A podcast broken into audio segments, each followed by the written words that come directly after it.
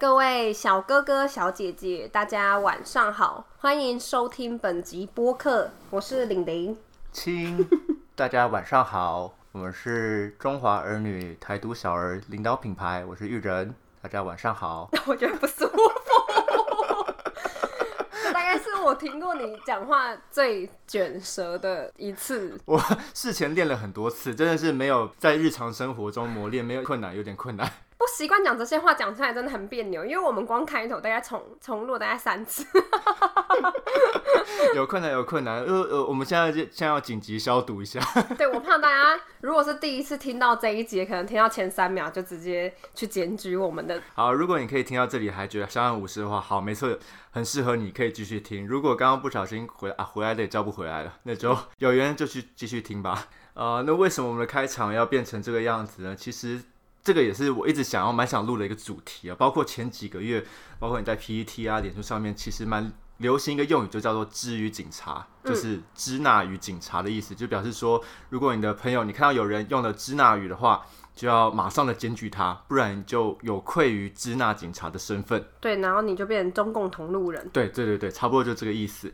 然后这个事情其实我私底下想了很多次了，就是因为我自己也算是一个对中国用语蛮敏感的人，可是我自己啊，或是看目前这几年的发展，我觉得这件事情随着。看了他的变化，我自己心境上也有一点变化。我以前就是超级严正的，对，超级 G 歪的支那语警察，就是人家只要一开口讲到支那语的流行用语，你就会立刻纠正别人那一种。对啊，是什么平大什么路。就是这种，就那你的口气会很不客气吗？呃，就差不多那种刚刚那种口气，就说是什么频道，那那蛮不客气，这样算不客气吗？已经是蛮不客气的吧？那以前你听到或你听到别人讲，你会没有反应？我会先问他知不知道，就是这句话的意思是什么？哦，大陆就大陆啊，有什么大陆大陆大陆就大陆啊，视频就视频啊，怎么了吗？因为如果他不了解这句话的用意的话，我觉得那个就是算是无心之过。但是如果他了解的话，那再接下来就看他的想法跟观念。好，我们来说一次啊，大陆大陆大陆大陆，好烦！快快快，你要你要跟我对话。因为我们是不同的国家，所以如果你这样讲的话，代表其实你有可能觉得我们是算是在政权在同一个国家底下，为什么？为什么大陆？为什么？因为大陆就等于中国是本土大陆，然后我们是它的一个小小离岛这样。那你认同这件事吗？啊，哪一件事？就是中国才是本土，然后我们只是中国的一个小离岛啊。可以啊，我们都中华儿女啊。好，那我没有办法。好大概大概。其实对于讲中国讲大陆，我自己也是调试很长一段时间，因为一直到我很早以前的时候，我我也会讲大陆两个字，然后一直到我后来发现，哦，原来大陆讲的意思，它的意涵代表的是，呃，台湾跟中国是一部分，嗯，所以他们是大陆，我们是离岛这样的概念，我才想办法去矫正说，哦，开始从今以后不要讲大陆，讲中国。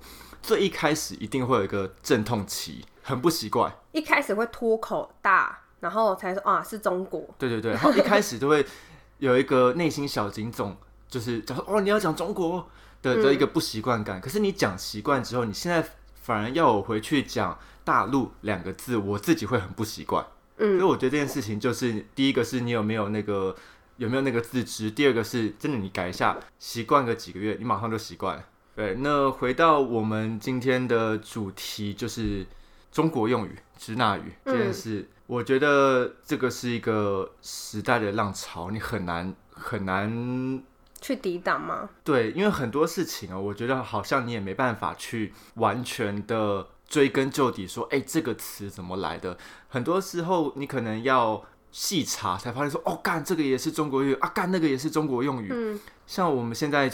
用的很平常的，比如说颜值，颜值啊，狂。一开始我还以为颜值是日本来的哦，因为看起来其实是蛮像，蛮像汉字啊。我们直接讲日文的汉字。对对对，然后后来发现，结果他也是，但反而我觉得倒很奇怪，就是我开始想要讨论这个主题，也是从这个地方来，就是哎，至至少我也知道颜值这件事，他也是从中国来的，但是我反而对他没有那么大的反感。为什么？因为你觉得颜值这件事情。其实蛮能讲出你想要代表的意思嘛。对，我觉得是从这个点我下去切，就想说，哎，到底是为什么我没那么反感？是因为是因为我习惯它了吗？还是说，就我在想那个原因到底是什么？后来我有归纳出几个点，就是可能它是中国用语，但是我反感不反感的理由，其中可能有几个，比如说有一个是台湾原本就有原本自己的用词，但是我用了中国用语。你说有很类似的词汇，但是我选择了中国那边的。对对对对对，然后像像这种时候，我觉得你用中国用语的时候，我就会觉得啊，干为什么干中国同路人？择台湾的用语？对对对，就觉得啊，为什么呢？嗯然后像第二个就呃，台湾可能既有的语词没有合适的语境，然后就去符合那个语境，所以用了中国用语。然后这种时候，我就觉得哦，好像还情有可原，嗯就是你找不到更合适的字，譬如说潜规则、潜台词，嗯，类似像这样的，一时之间我好像也找不到原本适合的对对对对对，我们原本台湾在讲话的时候，好像没有。好像还真的好啦，就不然就是我们国文造诣不够，我还真的想不出来。可是那个可能也不是要要你的国文造诣多好，因为它是一个日常对话。嗯哼，也就是因为它太日常了，所以我们非常容易被知知语语支侵略，想起被知语支配的恐惧。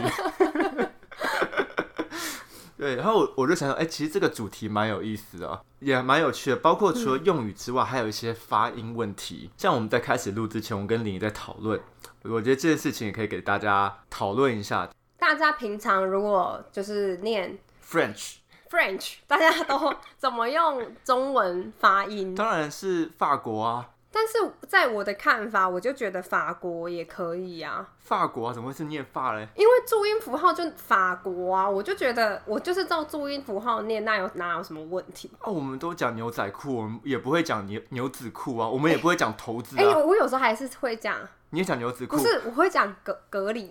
国文课就是小时候国文课不是会有那个正音读字。正对，就是你要写出正确的那个注音符号。哦那我就一直对隔离这件事情很有印象。吃隔离啊，我们讲的隔离是那个拉，啦啦对啦，拉嘎拉对，然后法国这件事我也记得，法在好几年前好像有被证明说，就是你念这个音是 OK 的，就是是教育部颁定的一个用法。然后，但是它又算是日常用语，所以你要念法国也是可以。但是我个人倾向是就是看个人习惯，所以我不会排斥念法国，但我也不会排斥别人念法国。我个人倾向就是念法国跟念企业的人都是不值得信任的人，哪有？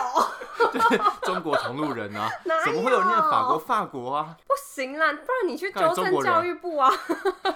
对 对，我们我们刚刚事前的讨论大差不多就像这个样子，然后直到我们真的去查到底应该念法国还是法国呢，然后得到了答案，就是一个是旧音，那这个旧音法国是旧音，对，法国是旧音，那这个旧音呢其实是沿袭着旧北京话来的，所以你才是中共同路人啊！呃，对啊，结论就是啊，大家不要大家不要分那么细，大家都是中国人，哎、这时候这时候又不要分那么细了，对，这件事情变得很没完没了。真的。所以我觉得有的时候是看你自己本身对于中国这个国家的想法是什么。你的认知里，中国这个国家是试图想要侵占我们国家的一个国家呢，还是你觉得其实哦，我们就是中华儿女，不用分那么细，然后被统一也没关系？嗯，那如果假设你的价值观呃是这样子的话，你可能用一些中国用语，我也不会觉得你很怎么样，因为我就跟你的价值观蛮一致的。嗯，但如果假设你今天是觉得哦，我们是就是两个不同的国家啊、嗯，那我可能会想要知道说，哎、那你知不知道其实这个用语是从中国而来的？哦对，然后你你知不知道，如果你现在在用的话，代表什么意思？嗯嗯，大家想说啊，这件事情真的有这么严重吗？然后我我觉得可以特别提出来是，它代表的是一个文化侵略。这个词听起来好像很可怕，那文化侵略它到底会带来的是什么？我觉得你可以把它想象成，其实在历史上有蛮多类似的过去的经验，就是一个就是从文化认同开始，影响到你日常的用语，然后影响到你的的实际的认同。那虽然它听起来把它白纸黑字写下来是一个哦，听起来好像是个很远的事情，但是改变都是从很细微的开始。它就像是温水煮青蛙一样，会慢慢侵蚀你的生活，然后到你已经全面，可能你的生活中很大一部分都是被他们的文化包围，但你还没有感觉。那我这边想要也特别举一个，像刚刚我们讲有两种语境嘛，比如说台湾原本有没有类似的词汇？嗯，然后我印象很深刻，那时候大概在二零一零还是二零一一的时候，那时候大概是十月十号，那时候有一群台湾的导演拍了十加十的这个影集，然后其中郑有杰导演呢拍了一部片。它大概五分钟长而已。我每年的十月十号我都会 po 那个影片，复习一次。对，然后它的片名呢就叫做《潜规则》。在当时那个时候，二零一零、二零一一出现“潜规则”这个字，在台湾并不是那么常见。可是我觉得它取得非常好，因为如果你配合他的五分钟内容去看的话，你会觉得啊，他取这个字真的是别有意义。可是如果隔了在隔了十年之后，你现在去看“潜规则”，你会觉得好像这个字已经在我们的日常生活已经是很普遍了。嗯，蛮多状况都会拿来使用。对，然后我也觉得大家很适合去看一下《潜规则》这部片。我觉得他在那个时候，十年前拍那样子的东西出来，真的有它的时代意义在。他的影片内容大概是在讲什么？主要是讲说一群这个剧组的员工想要看景，然后看到了一个司令台上有国旗又有国父的的一个景，那他们要用这个景，可是他们想要拍的这个片又想要进军中国，对，那可以想见，如果进军中国的话，这些符号是一定不能出现的，会被禁止的。所以他们就想要办想办法把这个不被中国所允许的图像符号给遮掉。这五分钟大概在叙述这件事情，嗯，然后大家可以详细去看一下。我觉得从头看到尾，然后配合这个这个它的片名是很有味道的。对，然后像这件事情啊，就十年后再回来看，然后有时候我无意间看到去查了这个中国流行用语，对，然后我觉得很有意思的一件事情是，我们现在很多在日常啊，不管广告啊或者节目上看到了很多用语，我们现在已经习以为常了。但我回去看，很多都是在中国可能是更早以前的流行用语，譬如说大概是二零一二、二零一三、二零一四，大概里面的一些用语，在现在的台湾其实是蛮常见的。就是我们可能会晚个几年，然后才会流行到台湾这边来。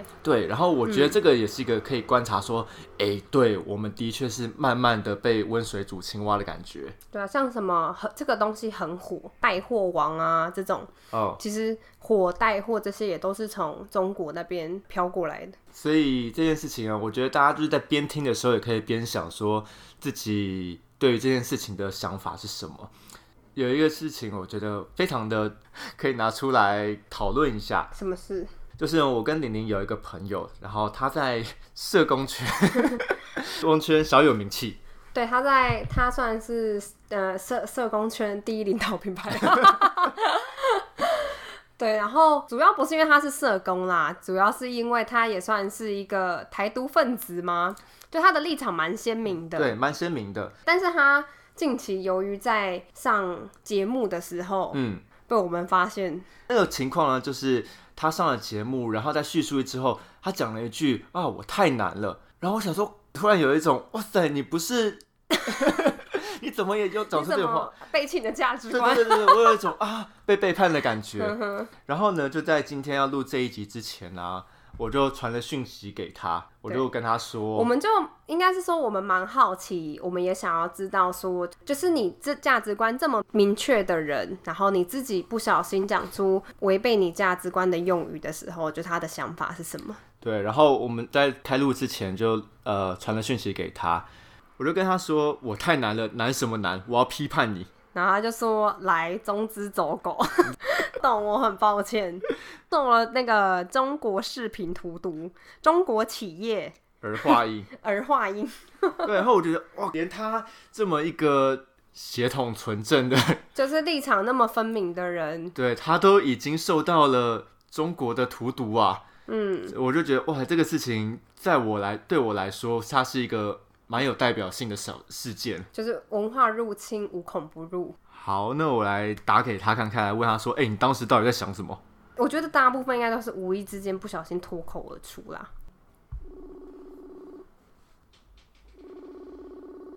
哎、完了，他没接，他是羞愧的无地自容，我们晚一点再试试看看他会不会接电话。对啊、或是他会打会不会打过来？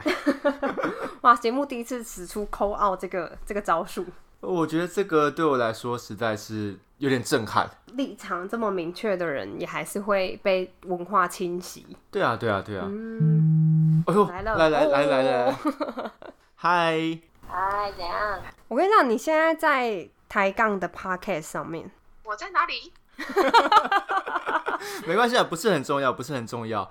然后我没关系为什么你们两个抬杠的 podcast 你们没有邀请我？现在不就是吗？你现在 看你们太激了吧，应该要去现场啊！主要是想要问你啊，当时你在节目上讲的那句“我太难了”，你在想什么？我在想了，就真的是太难啦。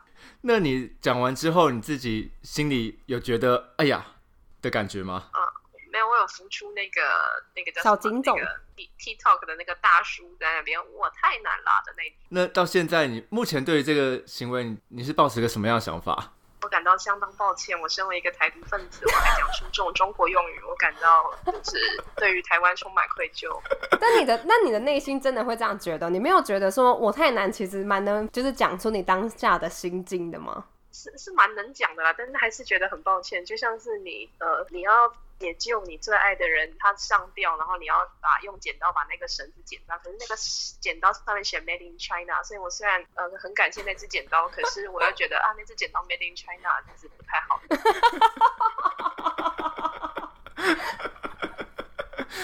我好像在逼供。你在危机存亡之际，还有你的价值观中间做了一个抉择。对，我的抉择就是我讲出了那句我太难了，大概就是这样。刚好，反正你在这边来问一下，你对于至于警察这件事情，或是中国用语，你有什么想法吗？嗯，但我觉得有时候的确是不用那么敏感的，像比方说，我就说，哎、我不 care 啊，然后你就，你这时候你讲我讲这句话，你不会立刻问我说我是不是受英美文化霸权的影响，或者是，呃，你真的很靠北耶，你就不会说我是受扶老大扶老主义，所以我觉得有时候适量还行啦。那就你自己而言，你会有觉得听起来很敏感或不舒服的用语吗？中国企业企业哎 你到底对企业有多敏感啊？企业我那我问你一句，法国你可以接受吗？法国好啦，勉勉强强。企业我就觉得，哎呀，你这个还是去去对岸打疫苗吧。我也不能接受企业。所以我太难了，是你们两位都可以接受的吗？我们是觉得，如果假设你今天在你确定知道这是中国对岸用语，但是因为你在台湾可能找不到那么精确的可以形容你的状态的话，用对，真的，我觉得我太难了，我没有别的可以对用中国用语其实是一个可以接受的选项啦。毕竟你也知道这是一个外来语，他真的是个外来语。没错。就跟你有时候讲话会不小心蹦出英文，就当成是一样的意思。OK，好对哦，好哦。那你觉得这件事情是不是就跟你刚刚说的什么，比如说像大福老主义啊这种，它是不是一个没完没了的事情？没完没了，好像是耶。只要你活着，你就会一直面对到各国文化的冲击，不是吗？就像有时候我也会有点想学马来西亚人说那个的嘞之类的。我只听到你的笑声，你刚刚说什么、啊？我说有时候也会想学马来西亚人，就是讲嘞还是什么之类的。哦，所以就是把它当做外来语嘛。那就是外来语啊！你知道我看到那个我们的社工同仁在吃那个把上海菜饭列为是异国料理的时候，我内心多么的快乐啊！就觉得哇果然我们社工全都是一群开心家伙的。好，那我们要把电话挂掉，拜拜。拜拜拜。我们有结论了，是不是？差不多啊，差不多，所以要把它归纳于就是一个外来语，当做外来语看待，就不会觉得它有这么恐怖。自己当做这样这样子的这个想法，我觉得没问题、啊。我可以想象那种更严厉的之于警察，他会觉得说，我不能，我们不能把他当做一般的外国人啊，因为他们是有一个侵略意图对对对对对对，他们大概会有这样的想法啦。所以把它当成外来语的前提，就是你要有对中国这个国家有清楚的认知，跟我们国家是什么关系，这样。呃，差不多差不多。嗯，那我觉得最后呢，我们来讨论一下一个事情，就是就是现在大概国小、国中，甚至国差不多高中，呃，高中、大学可能比较常用一些 TikTok 这种抖音。抖然后音啊更小的，对，可能是小红书，甚至出现一种现象，就是因为他们用小红书，小红书毕竟大部分的母体都是中国人嘛，哦，那他们为了注册账号，然后要可能得到更多的关注啊，嗯。或是呃为了可能想要比较融入那个族群里面，嗯，所以甚至可能他们会开始使用简体字。因为可以说明啊，像这个抖音大家应该都很熟悉啊，就是一个十秒钟左右的短影片，嗯，所以你要想办法在十秒钟之内就会找出一个影片中的亮点，所以它是一个很容易这个在你消耗你很短很短的时间，你可以看到一个小亮点，容易让人沉迷的一个 app。对，然后它又可以一直滑，一直滑，对，可就是是一个影片接着再一个影片，再接着再一个影片，跟你看 Netflix 一样，就是不小心一直下一集、下一集、下一集、下一集。嗯嗯嗯。可是对于小红书对我来说，我就很陌生了，就是不太理解小红书它是干嘛的。小红书，我的理解，它有点像是一个搜寻引擎，然后但是它是结合像 Instagram 跟 Twitter，、哦。它的主要是以影片跟图片为主，嗯。然后在早期它其实是可以打很长很长的文字文章的，嗯嗯嗯但是后来它可能它为了要，我不太确定它原本的目的是什么，但是它我觉得可能就是为了要利于传播，它后来有就是像 Twitter 一样限制字数，所以你其实不能打太多的文字在上面，大部分就是图片或是影片。然后来去 PO 你自己想要 PO 的东西，然后一样你也你也会有自己的个人的账号，嗯，可是它不一样是它有做成像搜寻引擎的界面，就是你可以搜寻到相关你想要用的资料，因为像我们的 Hashtag 这样，就是我们现在的很多小朋友啊，是受这样子的情境下长下长大的。对，因为毕竟它就是算是时下最流行的社群软体。然后对于这件事呢，我反而是觉得没什么问题，OK 的。但是我会很想知道，就是比如说，假设我今天作为一个家长，嗯，然后可能我是对于中国的一些文化是比较敏感的，嗯，我就在我自己就在想说，那我是要用什么方式跟我的小朋友讲说，哎、你们要可能要注意这些软体，它可能有时候会是有一点带有恶意啊，或是说使用上可能是会有各自的问题啊，哦，因为我觉得就是像我们还小的时候，嗯，你在看那些就是很 fancy，就是花花世界偶像啊，你根本不会去想这么多，你就是想，我就想要得到那个酷东西。对，然后家还会觉得家长很烦，对啊，就说哪有那么严重？你想那么多？对，哪有那么严重？对，然后如果你去跟一直跟他说，你不用这个，这个是这个东西坏坏，嗯这个东西不好，嗯，你根本听不下去。这只会有反效果。对，所以我就想说，有没有什么一个比较好的方式是可以跟他们交流的，让他们知道我们的立场是不一样的，然后让他们知道用这个软体的风险是什么，他们也可以比较能接收的。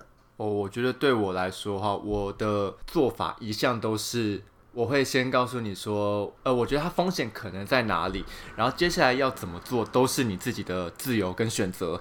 当然最好啊，就是你可以用的很开心，然后有一天你的账号全部被 ban 掉，这样我也很开心，就是让你去叠一跤，啊，知道发生什么事情了，然后这样子的结果我觉得是最好的，因为我觉得人都差不多是一样犯贱啦，就是明明跟你说哪边不能走，大家就会有一个对偏要往那边走对我走，偏要我偏要往那边走，所以叛逆期。对对对，所以我觉得最好的方式就是自己去尝试，自己去试试看。当然，最好在他的这个在他不注意的时候，顺便 po 个什么习近平小熊维尼啊之类的。